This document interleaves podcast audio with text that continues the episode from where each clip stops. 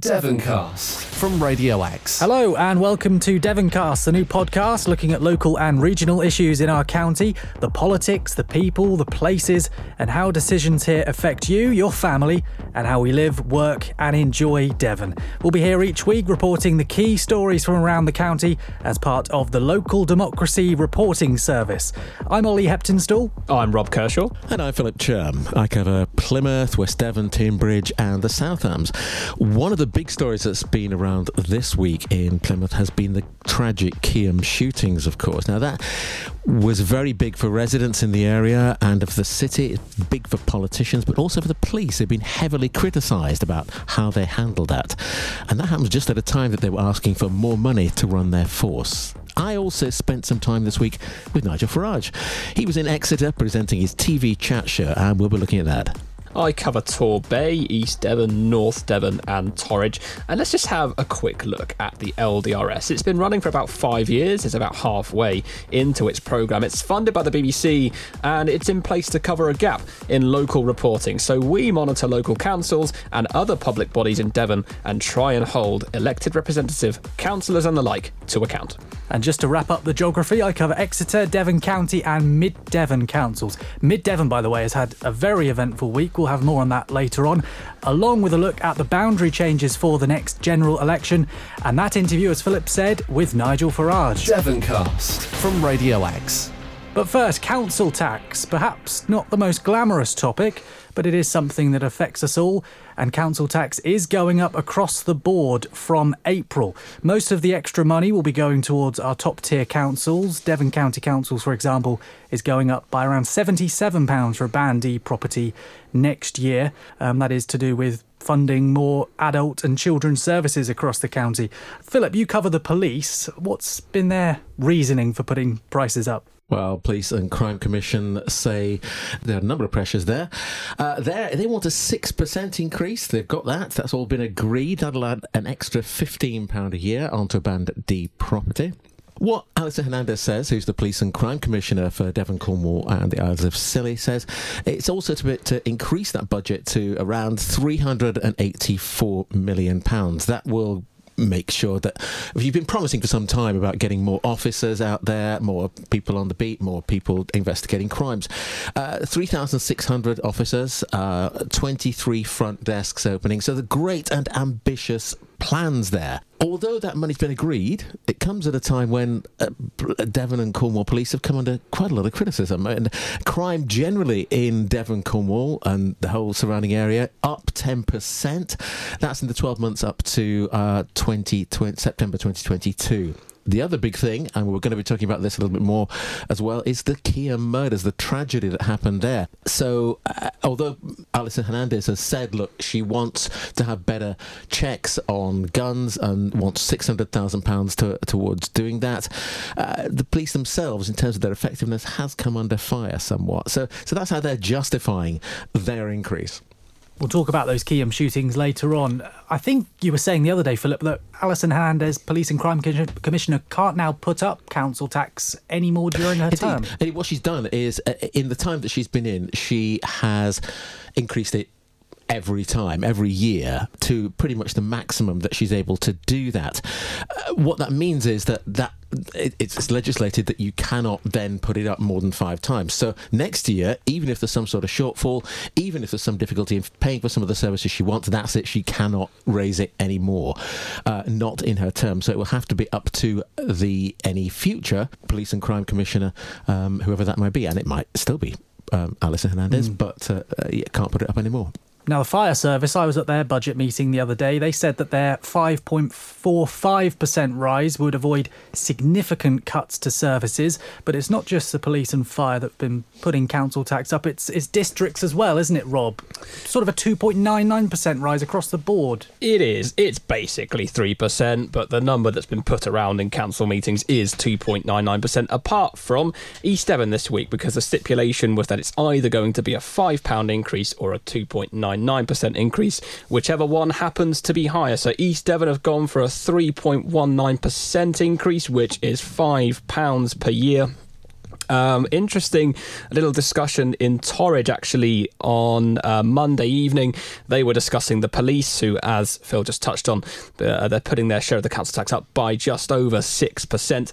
And one of the questions was, well, what are they doing with that money? There's less officers on the street, there's more difficulty paying wages, there's more cuts being made.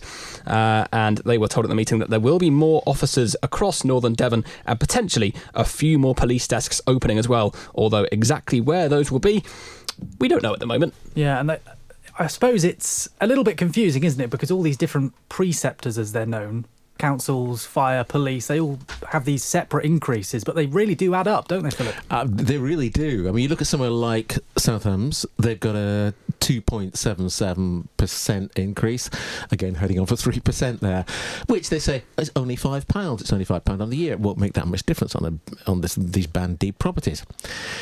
But then you've got the precept to the county council, you've got the precept to the police and crime, you've got uh, fire and rescue, you've got money that they pay out to the parishes.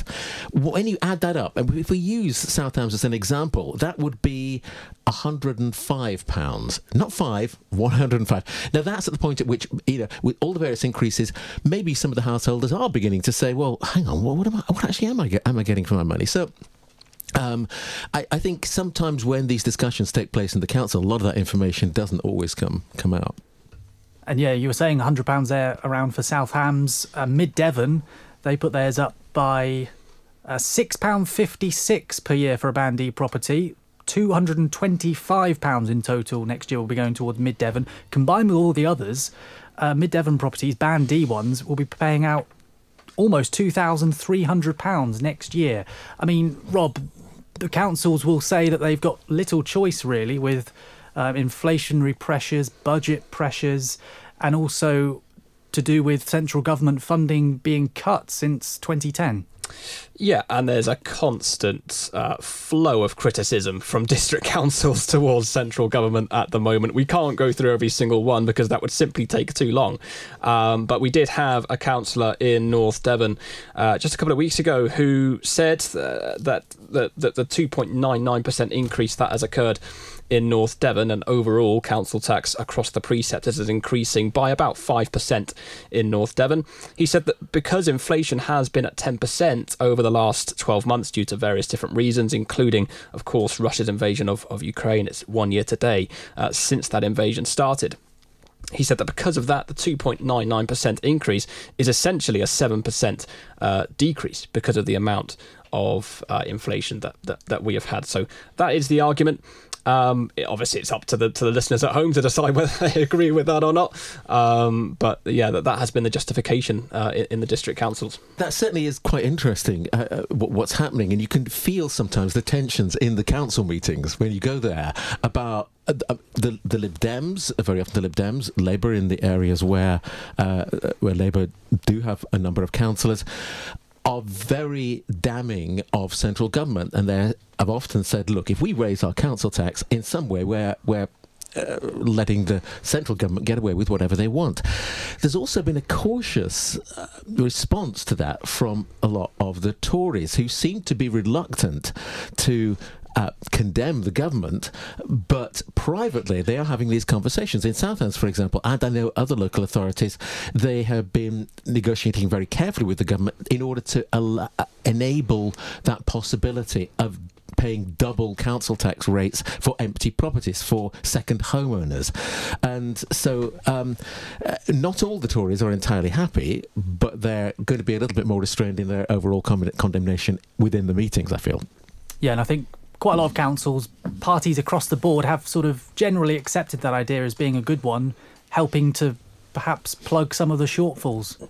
Yeah, indeed. Yes, I, I, yeah, absolutely. And I, I, think in certain uh, the the scenic uh, districts and boroughs, for example, where there are a large number of second uh, second homes, I think that that's kind of potentially be quite a, a, money earner. And that's quite an interesting point as well in, in North Devon, um, just coming back to, to North Devon again, uh, in the sense that instead of an empty home being charged double council tax after two years of being empty, that now is going to take place after just one year, or at least that's that's the proposal um, from, from North Devon. So um, th- there's measures in place to try and mitigate this. It's not like councils want to put council tax up. It's not like they want to make people suffer, but these are the pressures that they are currently under.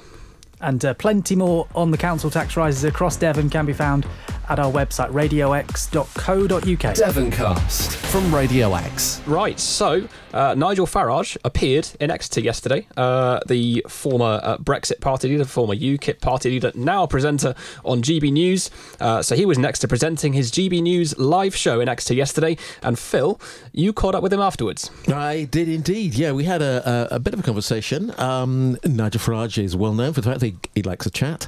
Um, and I did want to speak to him about a few of the issues that are national issues, of th- a lot of things that he, would spoken about in terms of immigration, about asylum seekers, about uh, the number of people arriving on small boats.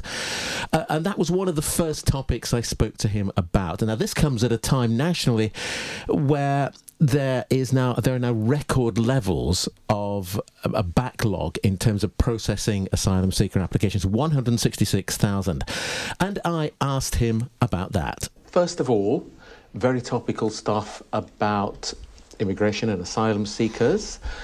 Uh, we do still have lots of people coming in on small boats, and we have the biggest backlog we have ever seen. How would you want to handle that? Yeah, 160,000 now, the backlog. Um, and we learned today that 12,000 have been selected, appears to me to be almost at random, and they will simply be waved through. Simply wade through. Simply given refugee status on the basis of filling in a form. Uh, many of them will have no passports, no ID, will have to just believe who they say they are. Uh, and that presents a huge threat. A threat at all sorts of levels, actually. A threat, a threat within communities, a threat to national security. I mean, particularly as the five countries that we're saying yes to are actually war zones mm-hmm. and areas that have been known to have severe Islamic extremism. So you can't, you, you can't underestimate how serious this is or how much people care about it. So the five countries Afghanistan, yep. Mm-hmm. Libya, Eritrea, Syria, Yemen. Okay. Um, according to the Refugee Council, of all the applicants that ever come from those countries, 95% will be eligible. Well, of course. That's the only way you can clear the backlog. You just say yes. I, mean, I mean, that's how it works. As so, of course, they're right. How many of them should be qualified as genuine refugees? Well, if you look at the way we've done refugee status in Britain for centuries, very, very few. I mean, what is the real definition of a refugee? Well, it's, a, it's, it, it's an individual who, because of their religion, their race, their orientation, their views, is directly in fear of their life and liberty. That is the classical definition. So, you know, take for example the Ugandan Asians that came, 27,000 that came, going back a few years, you know, Amin said, I am going to kill you. I mean, fairly clear they were refugees. Similarly, with you know Jewish kids that came from Austria or from Germany, you know, again the same thing. So this is a completely, complete twisting of any historical uh, from the British, but also the UNHCR f- fulfilling their criteria of what would be a justified well, refugee. And that's interesting as well because you see, you know, in 1951 we drew up a UNHCR definition, and that seems to have expanded to be anyone coming from any part of the world uh, that is either in turmoil or the new definition, poverty. Well, that means about 5 billion can come. So we've got to get a grip on this. We haven't got a grip on this. The British public want us to get a grip on this. And, and frankly, when it comes to the Channel, um, we've got to do what the Australians did. You know, they faced exactly the same situation that we've got. Uh, this went on for year after year, uh, they initially tried offshore processing, and we could do that. You know, we could use ocean liners and put people on there and process it, or attempt to process each application. But that in turn leads to problems. And in the end, what the Australians did was they simply said, nobody that comes via this route will ever gain refugee well, let's status. look at other examples of where, I mean, that is some may argue is easier to do in Australia. We'll have more on that interview later in the podcast. But right now, we're going to be getting a little bit more about some of the stuff that's been happening locally over the last week or so. Ollie. Well, it's been an interesting week actually in Mid Devon this week, Philip. Uh, a dramatic full council meeting on Wednesday night. Uh, didn't finish until quarter past 10 which isn't ideal. Uh, before it started, Mid Devon's leader, the independent Bob Deed, resigned. He'd been without a functioning cabinet in a dispute over the council's controversial property development company, Three Rivers. More on that in a minute. Now, the Tories, they wanted their group's leader to become the new council leader. The Conservatives currently the largest party on Mid Devon, but it's under no overall control. But uh, that was rejected. Independent councillor Barry Warren, he was then appointed, but he's only likely to be in the job until uh, May when there are full council elections. Uh, councillors then at the meeting rejected two sources of income for Mid Devon's new budget for next year. Uh, that consisted of a, a, new business plan for their development company, Three Rivers, which was going to pay Mid Devon hundreds of thousand pounds in interest for the next financial year. Uh, councillors then also paused a planned hike in parking fees after what was a furious backlash from members of the public. Some of those parking fees more than doubling in the next uh, financial year. It means Mid Devon it needs to find around £620,000 in cuts or savings by the 11th of March. That is when councils have to legally submit their balanced budgets to the government. So, uh, tricky times Indeed. You could say in mid Devon, and lots for the new leader to sort out in a couple of months. Uh, as for you, Philip, Devon and Cornwall Police, they've come under pressure this week, haven't they, over the the Keyham shootings? They really have.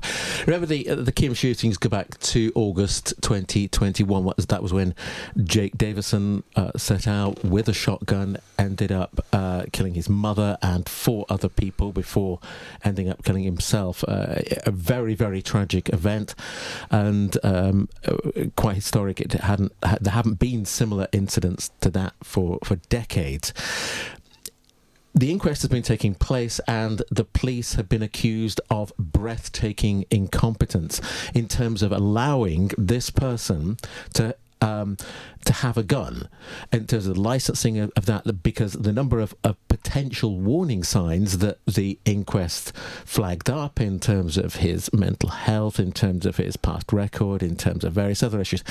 Uh, suggested that there's no way this person should have ever had uh, a license. Now, Alison Hernandez, um, Police and Crime Commissioner, uh, she has uh, accepted this and said, look, there were mistakes make- made. Uh, she wants much more robust way of being able to allow people to have licenses.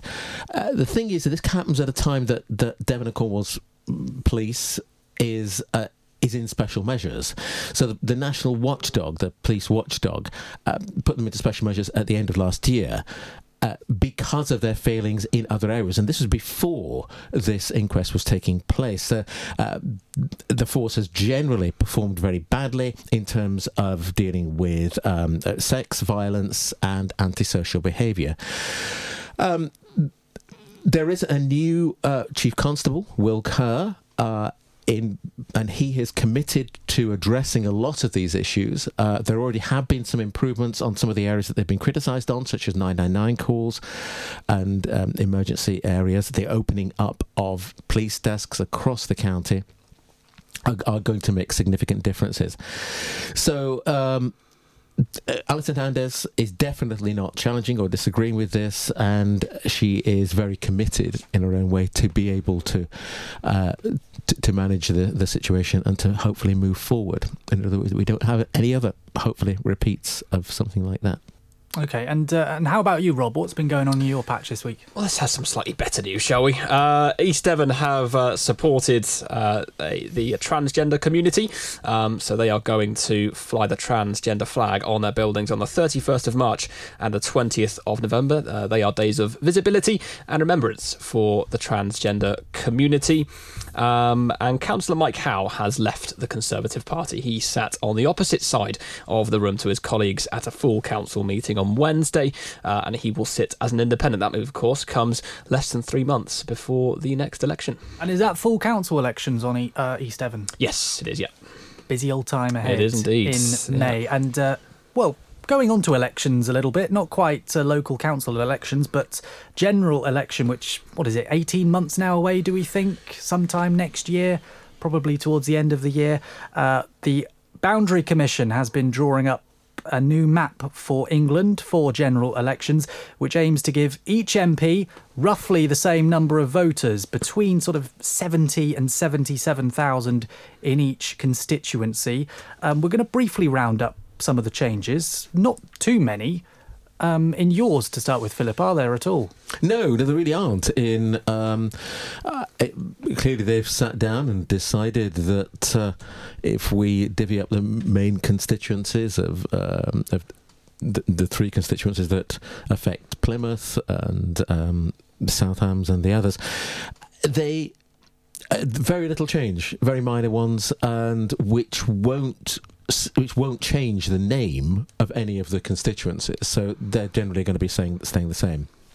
And I think that's one of the most important things, because I know that obviously in your cases. Um, there are examples of new constituencies, ones that are going to change their names radically, isn't, isn't that right? Yeah, um, Tiverton and Honiton currently uh, Richard Foord, the Liberal Democrats seat, uh, that's going to split up into. It's, it's confusing, isn't it? Because there are sort of two coming out of it, but obviously they're changing with different areas as well, so it's a bit of a confusing picture. But anyway, Tiverton and Honiton is going to become Tiverton and Minehead, a quite controversial cross uh, county seat there. It's he's not yet announced Richard Foord which seat he will be contesting. The other he he could uh, go for is Honiton and Sidmouth.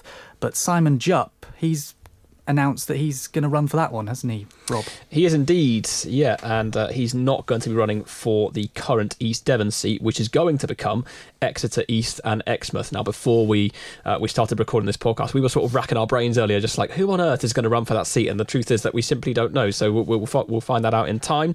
We do know um, that Selaine Saxby will be running for the North Devon seat. North Devon hasn't changed at all. Uh, we're not too sure whether Sir Geoffrey Cox will still be running uh, for Torridge, but I think we can predict that that that, that he might be. Um, so yeah, lot, lots of changes happening, and I think that Exeter East and Exmouth seat will be quite an interesting one to look out for. And as for Exeter, long-running MP Ben Bradshaw stepping down at the next election, but he's well. Hopefully, in Labour's case, he will be replaced by Steve Race, the party's candidate there in Exeter. And one more, just to quickly go through Totnes. I don't think it's changing in size, but it's changing name, isn't it?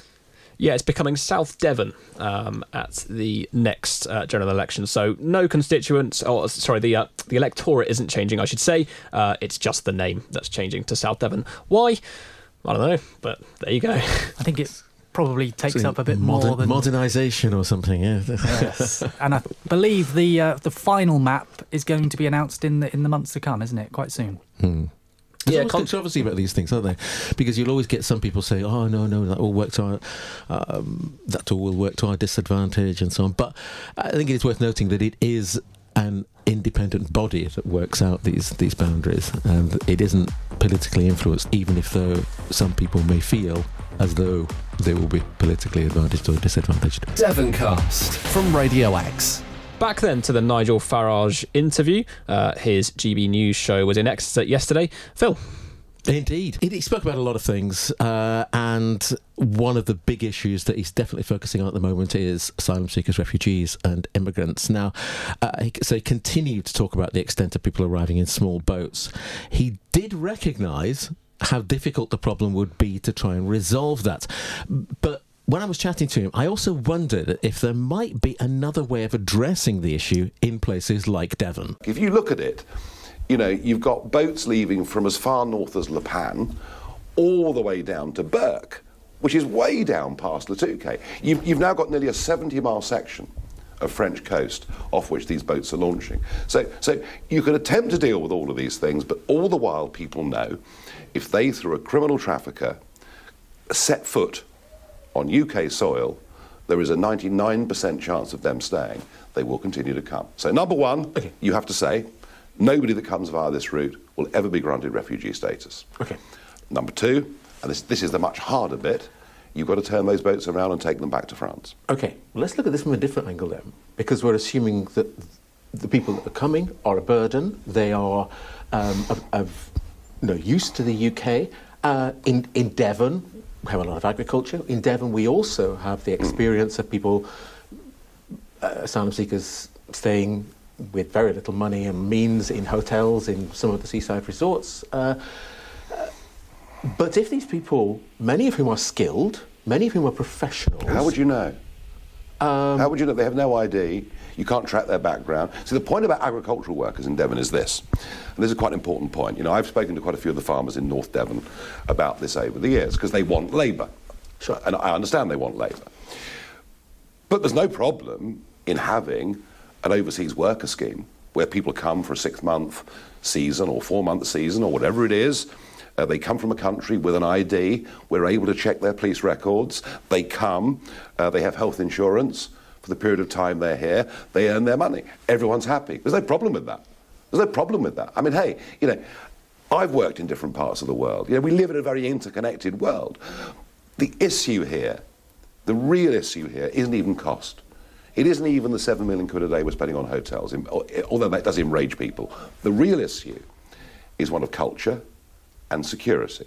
And following that, I also wondered if his preference that he has expressed in the past on many occasions for only highly qualified or high earning immigrants to come into the country could backfire in places like the health service. Would you ever want to see a situation, and this is talking broadly about it, it's not just talking about people coming up in boats, but it's talking about the broader issue of immigration, because there is a preference for people who are professionally qualified rather hmm. than without any particular skills. Where, for example, the hospitals in Exeter, in mm. Torbay, in Plymouth, where those hospitals had consultants and doctors and surgeons who were immigrants, but all the cleaners and auxiliary staff are white working class mm. Brits. Mm. Would you, would you, would, is that a situation you want to see? I hadn't thought about it. I mean, what's the point?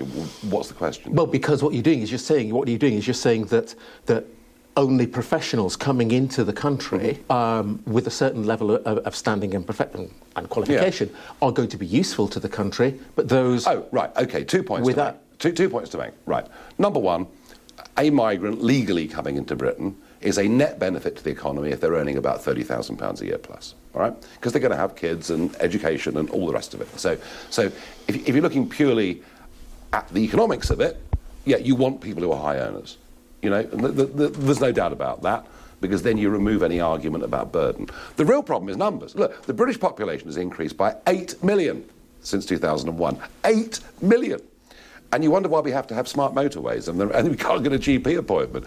The quality of life, the quality of life for the average family in this country has deteriorated. We have a huge population crisis. It is affecting everything housing, Uh, all of it in the most dramatic way. And no one appears to want to do anything about it. So, should we have a much, much smaller number of people coming into Britain? I mean, remember, you know, from Windrush until 1999, 50 years, net migration ran at 30,000 a year. And it's now running at 500,000 a year. You know, these are very, th- th- th- th- these numbers bear no comparison to our previous experience of this in the past. Now, the biggest problem is, with all of this, and this is our culture, where we've gone wrong, is that we've utterly downplayed trades and skills in the most amazing way. We haven't encouraged people to go into medicine and many other areas where we genuinely, engineering, many other areas where we genuinely got shortages. So, you know, some of this, some of this is incumbent upon us. But what I don't like, and what I really objected to for a long, long time, is the big business cultural influence on politicians. Because basically, they want cheap workers. And I, don't, I don't want us to live in a low wage economy. We've got yeah, I- very little time left, so I just want right, to get two, two quick, Yeah, quick, fine. quick fire ones in here. Uh, 20, March 2014, when you were asked which current world leader you most admired, you said as an operator, but not as a human being, Hmm. Putin. How do you feel about Putin now? Well, he was a brilliant operator in Syria and places like that, and he managed to get a huge level of national support behind him. But I guess all that went away with the invasion of Crimea. Okay. You know, all that went away with the invasion of Crimea. You know, he turned Russia into an aggressor seeking new territory. But I was right to say I didn't like him. I mean, I, I, I wouldn't take him out to meet mum for tea. Reform UK um, uh, wants to. One of its policies on health is to zero have zero waiting lists. Great idea. I think everybody wants that. But the idea is if you've been waiting more than a few days or whatever, you have this voucher to go private. Is your idea to be able to bolster the NHS, uh, bolster the NHS by bolstering the private health? I think with I think the private sector is able to respond more quickly to demand issues, either peaks in demand or falls, than is the state-run National Health Service. I think we should be encouraging people who can afford it to take out private health insurance. I think rather than saying, oh, isn't it awful, Rishi Sunak, he's used a private doctor, we should be saying, good for you, Rishi Sunak, because you can afford it and you're relieving the burden off the National Health Service. I think the whole debate needs to turn around, and I think there's going to be, I think there's going to be a massive boom in private healthcare. And I think those that can afford it will increasingly start to go private, and that I think is a very good thing for those that can't. Thank you very much, Philip, for that interview. Quick question, just to round it off. Did you enjoy a pint with Nigel Farage? Uh, Well, I was driving back, so I wouldn't have done that. um, but there was there was uh, ale on draft there, so maybe if I go back and I'm not driving, maybe I'll, I'll, I'll consider it again. So you didn't get to use one of his branded pint glasses. I, no, no, no, quite impressive. Yeah, it is uh, um, quite impressive though. Right, that's just about it from us this week. Thank you very much for listening to the first episode of Devoncast. We will be back with you next week. Thanks for listening. Catch the latest episode of Devoncast every Friday at radiox.co.uk or wherever you get your podcasts.